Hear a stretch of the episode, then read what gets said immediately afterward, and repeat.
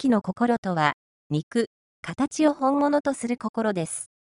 我一番、我は雷の思いです。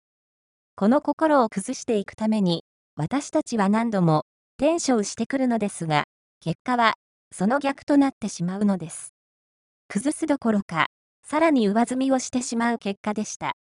私たち人間は、自分の本当の姿を忘れ、自分を肉だと思って、その自分を高め、肉の自分の幸せと喜びを手に入れようと、自分の外に思いを向け続けてきました。愛、あなたは愛です。だいよんかいめの今日は、だいいっしょう、愛、本当の自分に目覚めよう。ページ数では、にじゅうななページからさんじゅうにページまでの朗読です。冒頭、本書に付け加える形で、著者のコメントが入っています。にじゅうねん、さんじゅうねんと学びにつながった人ならもうお分かりのことと思いますが、この他力の心を自分の中から本当に自由に解き放つことは並大抵のことではありません。しかし、簡単なんです。先に言いました。お母さんのぬくもりです。お母さんのぬくもりで、お母さんごめん、お母さんありがとう。本当に産んでくれてありがとう。本当にあなたの心の中から突き上がってくるそのエネルギーが自分の中に広がっていったならば、そのエネルギーはその自分が作ってきた他力の世界、他力の中に、他力の中の神々ですね。そのエネルギーを瞬間的に包んでいきます。共に帰ろう。優しい優しいぬくもりの中へ包んでいく作業。その作業が簡単なんです。だから、まずは、どなたもお母さんのぬくもり、本当にお母さんのぬくもりを心に広げるようになっていってください。そこで、母の反省と同時、並行に進めていくのが、他力の反省です。根深く、根強く、こびりついている他力の心を知っていくんです。繰り返します。他力の心とは、肉、形を本物とする心です。我一番、我は雷の思いです。この心を崩していくために、私たちは何度も転生してくるのですが、結果はその逆となってしまうのです。崩すどころか、さらに上積みをしてしまう結果でした。私たち人間は、自分の本当の姿を忘れ、自分を肉だと思って、その自分を高め、肉の自分の幸せと喜びを手に入れようと、自分の外に思いを向け続けてきました。神、仏の加護と力を求め続けました。いつも比較競争の中にありました。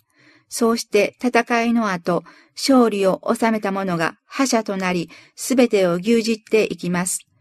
人類の歴史は、戦いの中にあったと言っても言い過ぎではないでしょう。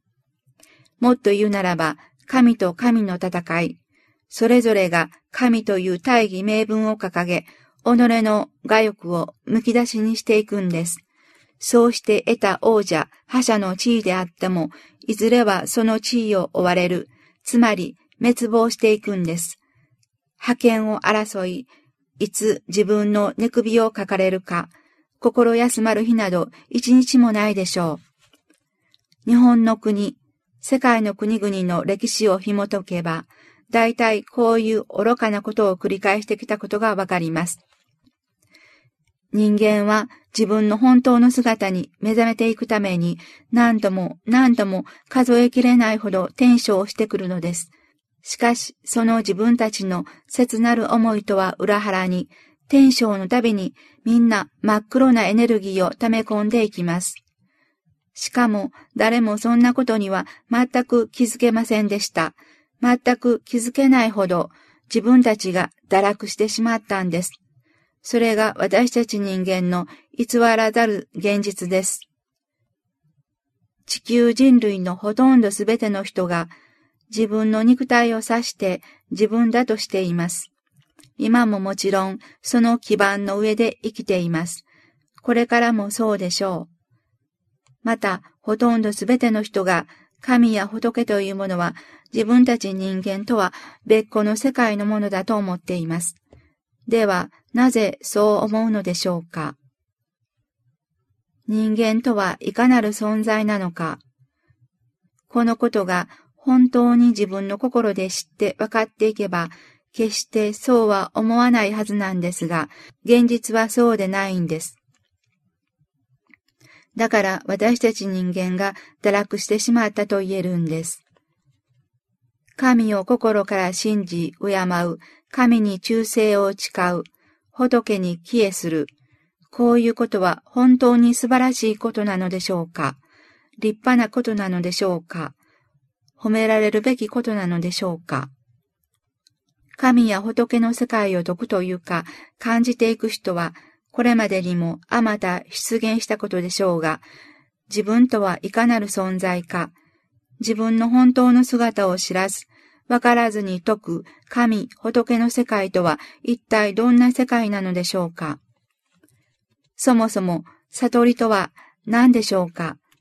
自分の本当の姿を見失ったままで悟りも何もありません。どうぞ、既成概念をすべて外して、これまでに記してきました母の反省をしてみてください。まず、母の反省をしてみてください。